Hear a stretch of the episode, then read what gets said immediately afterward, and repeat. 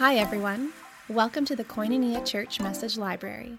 Our hope is that today's message encourages you, challenges you, and brings you closer to Jesus.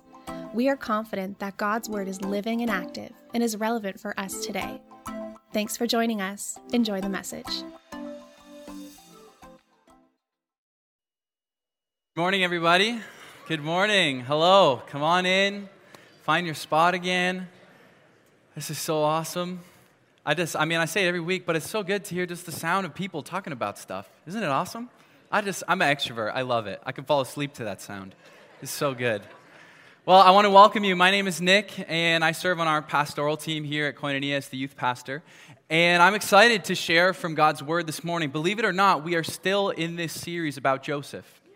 I'm serious. We're still, we're, it's, I'm serious about this series. And today, uh, we are going to be looking at Genesis chapter 38. And I'm going to I'm going to just let you know that what we're about to read in the Bible has the potential to make you quite uncomfortable. Okay? So I'm just going to put that before us. And I, w- I was sharing with somebody before, they're like, hey, you're, you're preaching on some, some uncomfortable things today. How do you feel? And I was like, well, in one sense, it's a bit intimidating, but in another sense, it's like this is just what we do every week is we, we, we take God's word, we, we open it, and then we, we teach about it. And we say, okay, God, how are you unfolding your redemptive story through what we're reading? And today's story just happens to be a bit weird. Um, but we're still going to talk about it. So before we, before we get into it, let's pray and invite God's Spirit to teach us and transform us through the, tr- the truth of His Word. All right, so let's, let's pray together. Father, we welcome your presence with us. And we invite you to shape us, to transform us, to conform us to the image of your Son through this passage that we are about to read. Would you reveal your timeless and transforming truth to us as we humble ourselves before you and before your word? Amen. Amen. All right, well, let's begin by just rehearsing. We've been talking about God's redemptive story, and uh, this, is the, this is the story. Through this series, we've been coming back to the three lenses that we always see the world through. First is God's overall redemptive story. From the beginning of time to end of time, this is God's plan. And this story needs to be our first lens that we see everything through. The story of God's redemptive plan for, for all of humanity needs to be your primary lens that you then see your world through. It also needs to be the primary lens that we read his word through. Because today's story is a great example that if we don't have God's greater story, this lens, set up for us while we read Genesis 38, then it's just going to be like, what on earth is this here for? And so God's greater story puts into context his, his scripture. It helps us understand how he is unfolding his gospel to us.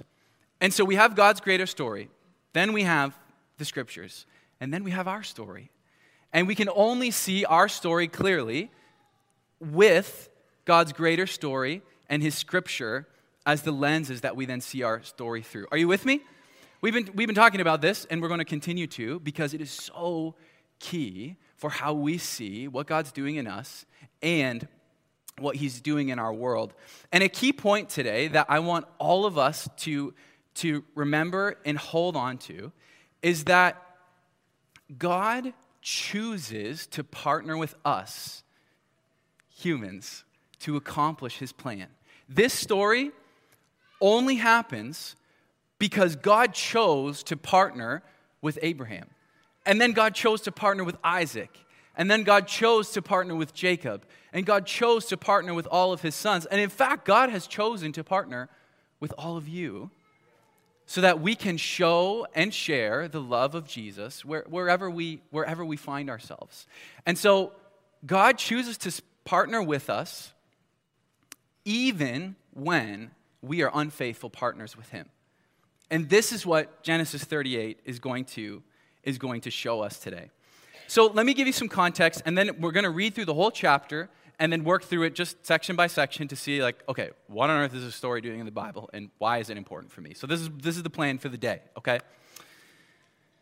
So, open with me if you have your Bible. So you'll notice that chapter 37 ends with Joseph being sold to Potiphar to work in his house.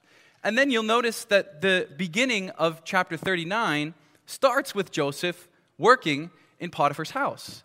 And our story is just kind of plunked in like an interruption to what's going on with Joseph. And it becomes like, well, what, what is the, did somebody just put this in the wrong, the wrong place? Did they put the glue on it and just stick it in and was like, ah, now we can't take it out? No. This story is placed here on purpose. When we, when we read the beginning of Joseph's story, the story doesn't say this is the account of Joseph. It says this is the account of Jacob and all of his sons. And Judah is one of Jacob's sons. I believe he's the fourth oldest. So Judah, who's the kind of the main character in, in this story that we're about to read, is one of Joseph's older brothers. And this story takes place between the time that Joseph was sold by his brothers into slavery and then the time that, he, uh, that his family reunited with him in Egypt. And so, what we're about to read is, is Judah and, and his sons and, and what on earth was going on with them.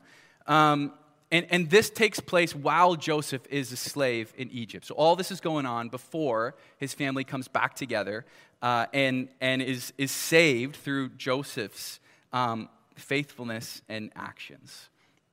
So, this is, this, is, this is Judah, and we're about to read about his son. So, let's just get into it and follow along with me. If you've got a, a digital Bible, I'm reading in the ESV if you want to read the same translation. Okay, are you ready? Okay, just hear the yeses roll in very slowly. It happened at that time that Judah went down from his brothers and turned aside to a certain Adullamite whose name was Hira. There, Judah saw the daughter of a certain Canaanite whose name was Shua. He took her, he went into her, he conceived and bore a son, and he called the son Ur. She conceived again and bore a son, and she called his name Onan. And she bore another son, and she called his name Shelah. Judah was in Chezib when she bore him. And Judah took a wife for his firstborn, and he named her Tamar. Or, sorry, and her name was Tamar. But Ur, Judah's firstborn, was wicked in the sight of the Lord, and the Lord put him to death. Then Judah said to Onan, Go into your brother's wife and perform the duty of a brother in law to her, and raise up an offspring for your brother. But Onan knew that the offspring would not be his. So whenever he went into his brother's wife, he would waste the semen on the ground so as not to give offspring to his brother. What he did was wicked in the sight of the Lord, and the Lord put him to death also. Just want to make sure no one is leaving. Okay, we're. Okay, keep coming with me. Then Judah said to Tamar, his daughter in law, Remain a widow in your father's house until my son Shelah grows up. For he feared that he would die like his brothers. So Tamar went and remained in her father's house. In the course of time, the wife of Judah, Shua's daughter, died. When Judah was comforted, he went up to Timnah to his sheep shearers, and he, uh, he and his friend Hira the Adullamite. And when Tamar was told, Your father in law is going up to Timnah to shear his sheep, she took off her widow's garments covered herself with a veil. Wrapping herself up, she sat at the entrance to Enaim, which is on the road to Timnah. For she saw that Shelah was grown up and had not been given to her. She had not been given to him in marriage. When Judah saw her, he thought she was a prostitute, for she had covered her face. He turned at the roadside and said, Come, let me come into you, for he did not know that she was his daughter in law. She said, What will you give me that you may come in to me? And he answered, I will give you a young goat from the flock. She said, If you give me a pledge until you send it. And he said, What pledge shall I give you? She replied, Your signet and your cord and your staff that is in your hand. So he gave them to her, and he went into her, and she conceived by him. Then she arose and went away, taking off her veil, she put on the garments of her widowhood. When Judah sent the young goat by his friend the Adullamite to take back the pledge from the woman's hand, he could not find her. She, he asked the men of the place, Where is the cult prostitute who was at Enaim at the roadside? And they said, No cult prostitute has been here. So he returned to Judah and said, I have not found her. Also, the men of the place said, No cult prostitute has been here. Judah replied, Let her keep the things as her own, or we shall be laughed at. You see, I sent you this young goat, and you did not find her. About three months later, Judah was told, Tamar, your daughter in law, has been immoral. Moreover, she is pregnant by immorality. And Judah said, Bring her out and let her be burned. As she was being brought out, she sent word to her father in law By the man whom these things belong, I am pregnant. Please identify whose these are the signet and the cord and the staff. Judah identified them and said, She is more righteous than I, since I did not give her to my son Shelah. And he did not know her again. When the time of her labor came, there were twins in her womb. And when she was in labor, one put out a hand, and the midwife took it and tied a scarlet thread on his hand, saying, This one came out first. But as he drew back his hand, behold, his brother came out. And she said, What a breach you have made for yourself. Therefore, his name was called Perez. Afterward, his brother came out with the scarlet thread on his hand, and his name was called Zerah. okay. So, this is a super strange story. And I promise you that in light of this story, Genesis chapter 38 has significance for you and for me. So let's just look at it section by section and see what is going on here. So in the first section, we read about Judah and, and his three sons, Ur, Onan, and Shelah. God kills Judah's oldest son because he's wicked. That's the only information that we have here. The next son, in verse 8, um, it, his name is Onan. And so this is, this is where the story target, starts to. Like, we, we don't have categories for this here in Canada um, in 2023. And so Judah, the father, says to his second son, Son, you need to perform the duty of a brother in law for your, your dead brother's wife to raise up an offspring for him.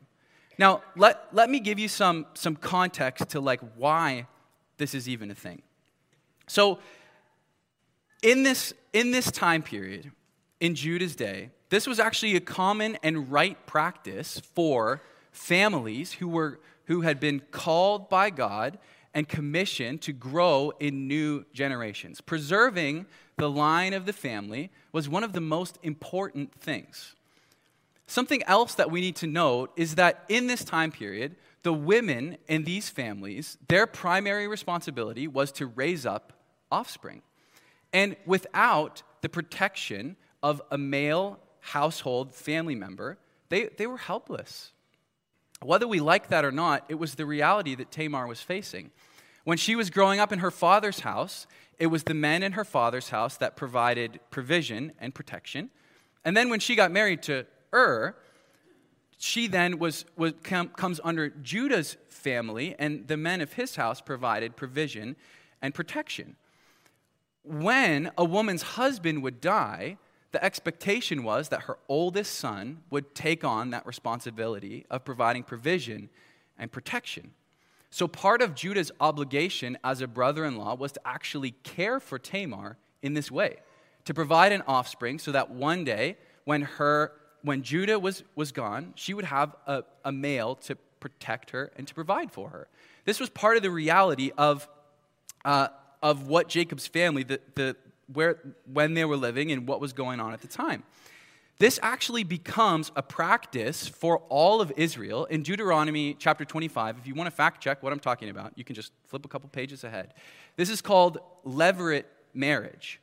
And Judah and Tamar's specific scenario here, it's, it's kind of a gray area in this, in this law of Deuteronomy chapter 5, but this is what it develops into, is a law that God institutes for his people uh, and is, de- is developed through the, the law of Moses. So, this, this is why Judah, as the father, says to his second son, This is what you need to do. You need to provide an offspring for your sister in law. Now, verse 9 Judah knows this offspring would not be his. So, the way that this works is, is, is Judah, excuse me, Onan is supposed to provide an offspring for Tamar, and this offspring would actually, in everybody's eyes, be his older brother's son.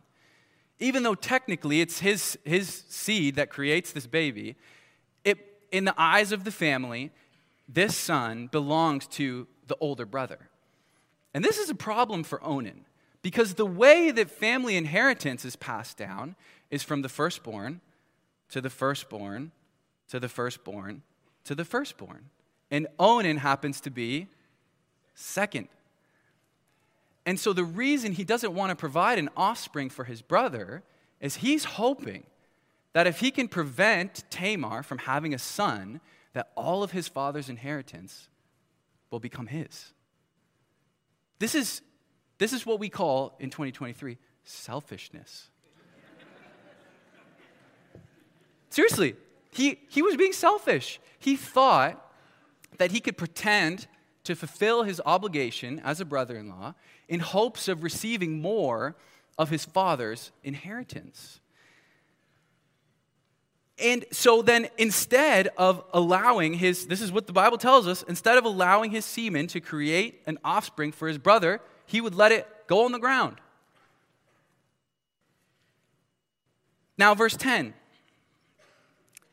God then sees Onan's actions and, and takes Onan's life as well.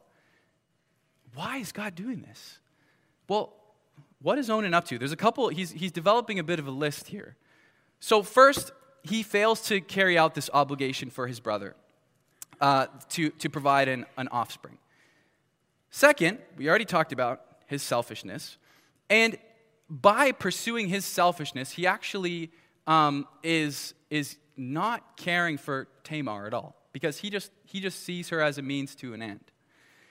But third, verse 9 doesn't just say when Onan slept with Tamar, it says whenever.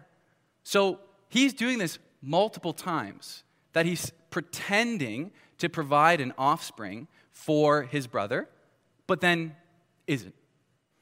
This is, this, this is, this is the wickedness that God sees in Onan. And if you read on in Deuteronomy 25, there is a way for a brother in law to, to get out of this levirate marriage, and it's actually quite humorous, so I would encourage you to go and read it. Um, but there was a way for him to remove his obligation, and instead of taking that route, he decided to fulfill his desires in sleeping with this woman and then continued to fake um, fulfilling the obligation of a brother in law. And so when we, when we come to this, we need to say, like, okay, God, this, is, this makes me very uncomfortable. Why are you taking these guys' lives? Why are they doing all this weird stuff? And this becomes an opportunity for us to humble ourselves to what God is doing in the world. Because my natural, when I come to a story like this, especially when I'm trying to read the Joseph story, I get into these details and I'm like, what on earth? And I just skip it. But just because I don't understand something does not mean that God is not at work. Just because that I don't understand God's reasons, that doesn't mean that he doesn't have any. And this passage becomes an opportunity for us to be humble and believe and trust that God is the ultimate judge.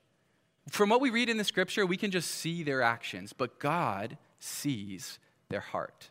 And so we need to trust that God is a loving and right and powerful judge.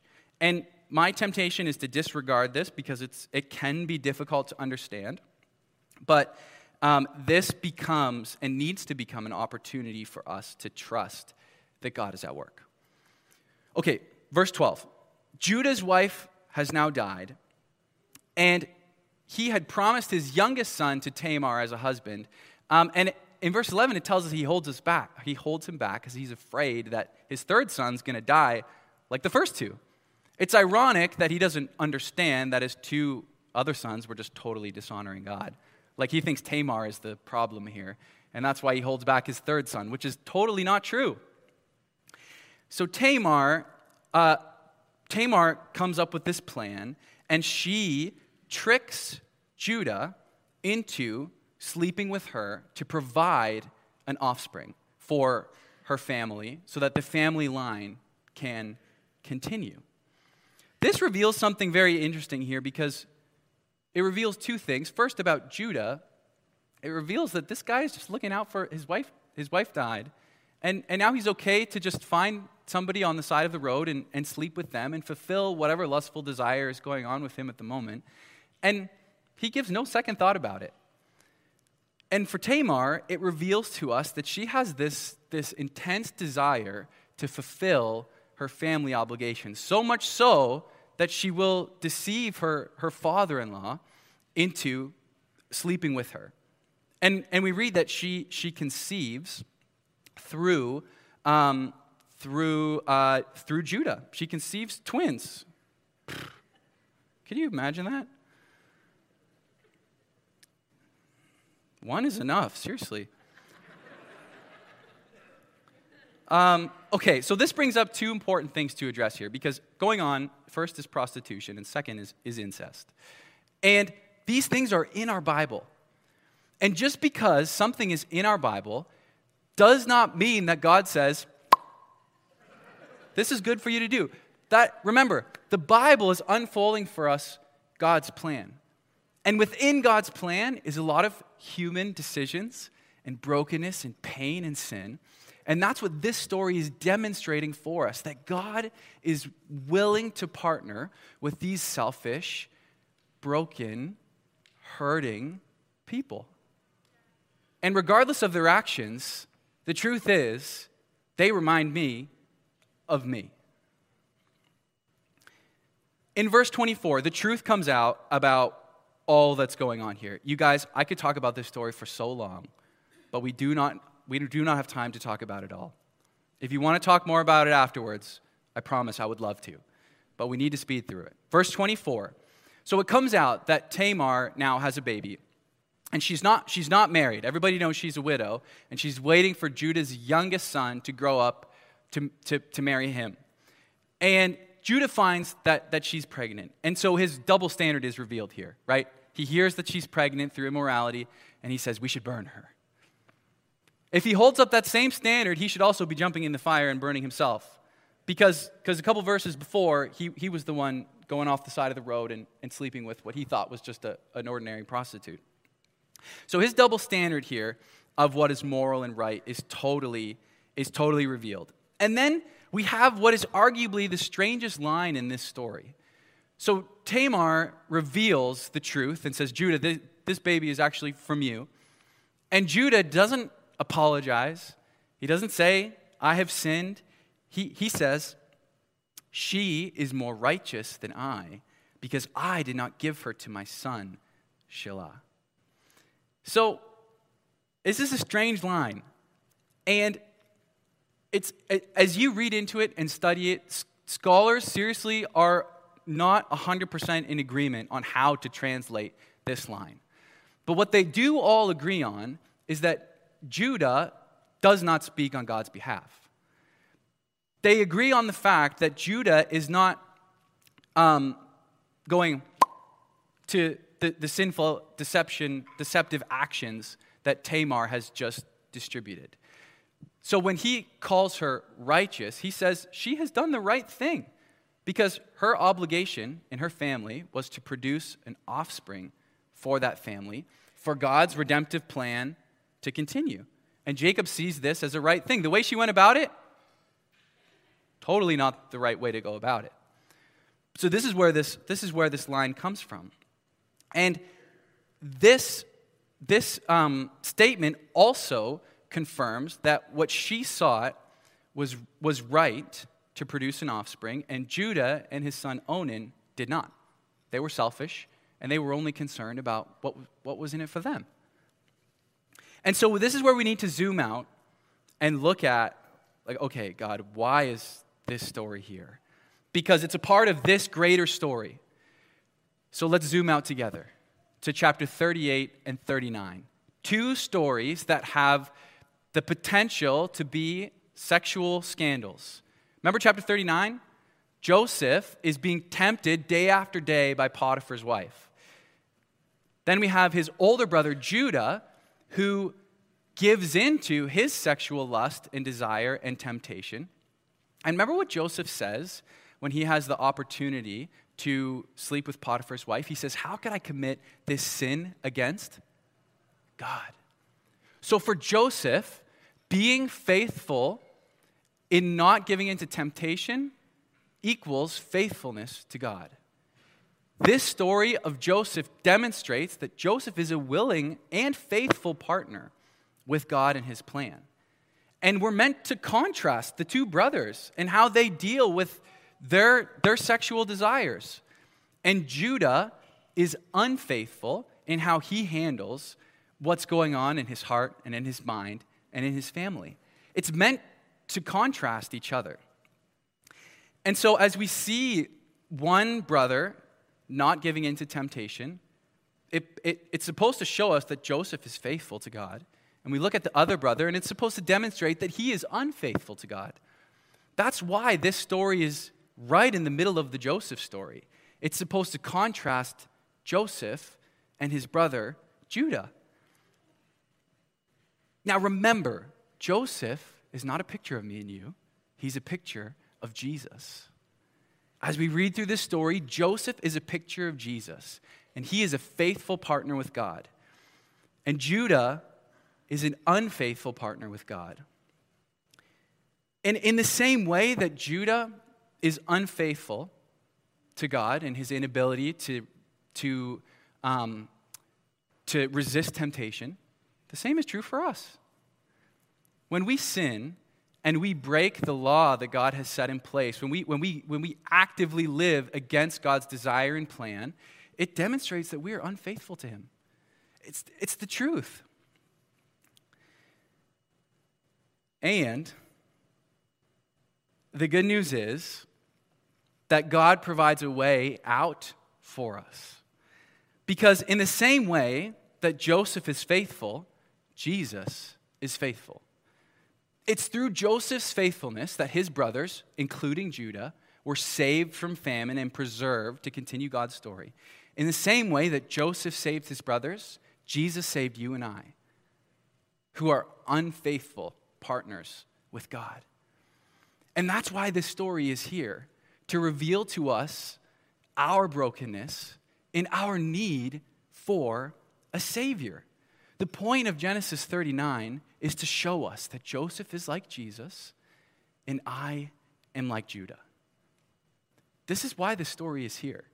You may not be doing the same actions as Judah and his sons, but I don't know about you. I was struggling with faithfulness, like the, or with, with selfishness, the moment I woke up this morning. Like, we don't need to be acting like Judah to still, to, we don't need to be doing the same actions as Judah to still be considered unfaithful to God. Jesus is the faithful partner that Abraham, Isaac, Jacob, Judah, Joseph, and me and you were all called to be, but we can never be in our own strength. And this is why this story is unfolding the gospel, because the gospel is the good news that you cannot be faithful to God in your own strength, and Jesus' faithfulness covers our unfaithfulness. Because Jesus' faithfulness and obedience to God to go to his death on the cross is what allows for us to receive right standing with God. It's what allows for us to be filled with His Holy Spirit so that we can, in fact, resist temptation when we find ourselves in moments like Judah. It is because of Jesus' faithfulness that God looks on us when we receive the love of Jesus and we repent of our sin and invite Him to be our Savior, God no longer looks at us and sees Judah, He looks at us and sees Jesus. And if we skip Genesis 38, we miss that. So, so when you come to something in your Bible that makes you uncomfortable, confused, or just straight up weirded out, do not skip it. Talk to somebody about it. Ask God about it. Because this book, the whole thing, contains this story. And God doesn't desire for us to skip any of it because He wants to communicate His faithfulness and His love to us. Now, I need to tell you something, something crazy. Is as we look at as we look at this, right? God promises that through Jacob's family will come the Savior of the world. If any of us were writing this story, wouldn't we choose Joseph? The faithful, steadfast, peaceful, consistent partner with God? That's who I would choose. But Jesus comes from the line of Judah, the one who was unfaithful to God, the one who was deceived by his own daughter in law and had sex with her and had twins. The younger twin is the great, great, great, great, great grandfather of Jesus, our Savior. This story demonstrates to us that God can use our brokenness and our mess and still bring about his redemptive plan, which is the payment and sacrifice of Jesus and his ultimate new creation. This is good news, you guys. This, this uncomfortable story is meant, it, it, it brings the opportunity for us to come closer to God or further from him. And so I would encourage you to let your discomfort in this moment push you closer to God. Because the, when, when we give our lives to Jesus, Scripture tells us that we, we die with him. The part of us that's like Judah is crucified with Jesus on the cross. So then, when we receive his death, that means we also receive his resurrection. So the part of us that like, was like Judah stays dead, and the part of us then that is in Christ, we are like Jesus. So when God looks at us, no longer are we like Judah, but we are like Jesus, not by our own strength or our own effort or our own right choices, but through the transforming power of God's Spirit at work in us. So you won't be able to be like Jesus without His Spirit alive and at work in you.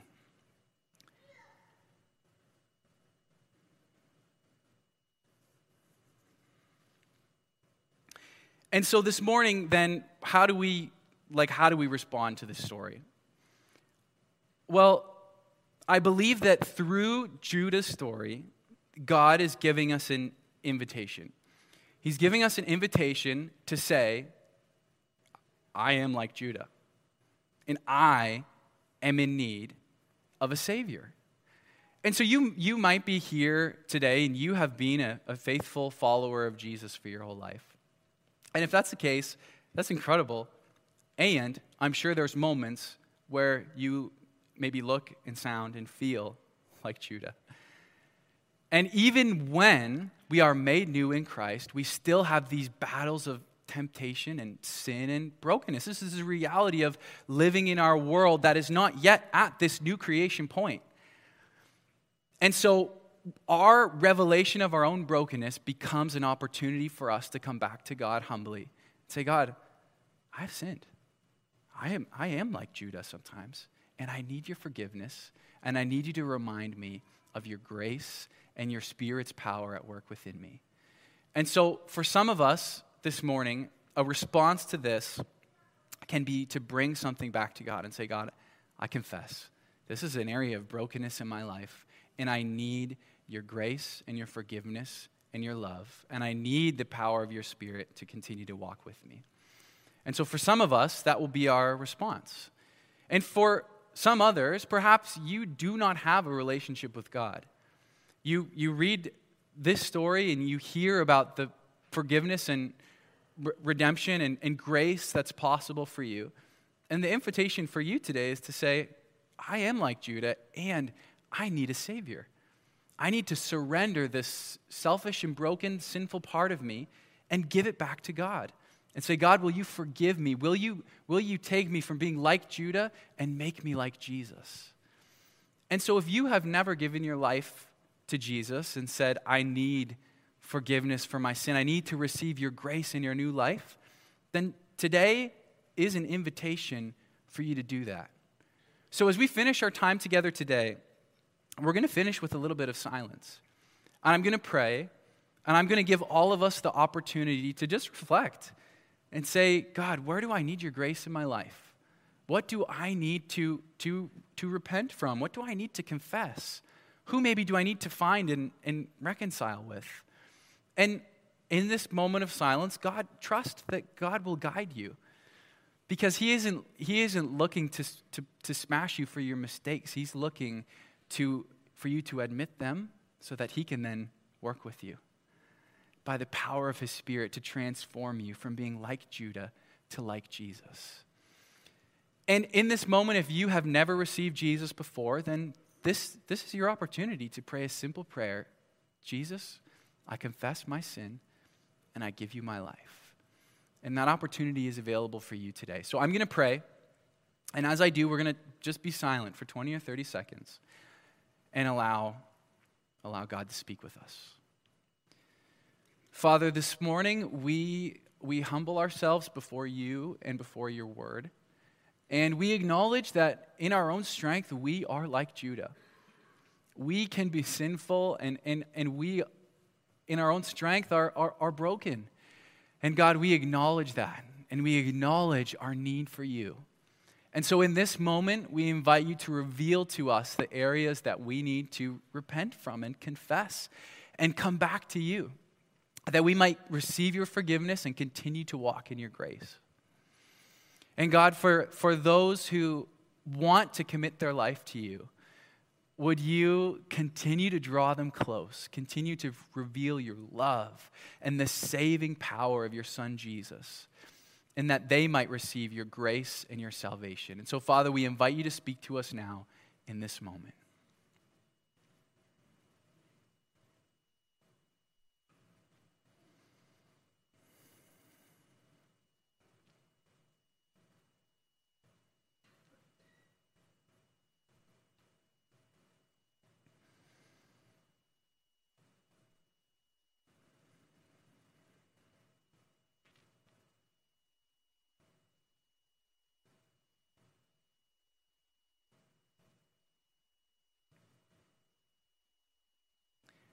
Jesus, we are thankful for you. We are thankful for your power. We are thankful for your forgiveness and your grace and for your love. And it is that power of your spirit that we choose to walk from here forward today, knowing that because of you and because of your sacrifice and because of your love, we are made right in the sight of God. That we are no longer like Judah, we are like Jesus. And so we ask you to continue to reveal your grace and your truth to us. In Jesus' name, amen. If you would like to acknowledge your need for Jesus for the first time, and maybe, maybe you were praying in that moment, or maybe you're like, I feel like that's something I need to do and I have no idea what to do about it, then, then I, I would encourage you to, to come up to the front and, and come and talk to one of, our, one of our other pastoral team members or myself. Or if you came with somebody who's a follower of Jesus, you should actually talk to them because they probably know Jesus quite well too. So that is my encouragement for you this morning. Let us remember that because of the grace of God, we are no longer like Judah, but we are like Jesus. Thank you for joining us on the podcast today. We want to encourage you to let the Holy Spirit sink today's message into your heart to let it transform you and bring new life. If you want to learn more about Koinonia, you can go to kcf.life to get connected. Thank you for being a part of our community. If today's message encouraged you, we would love for you to rate it and review it and share it with a friend. We love you. Let's continue to build God's kingdom together.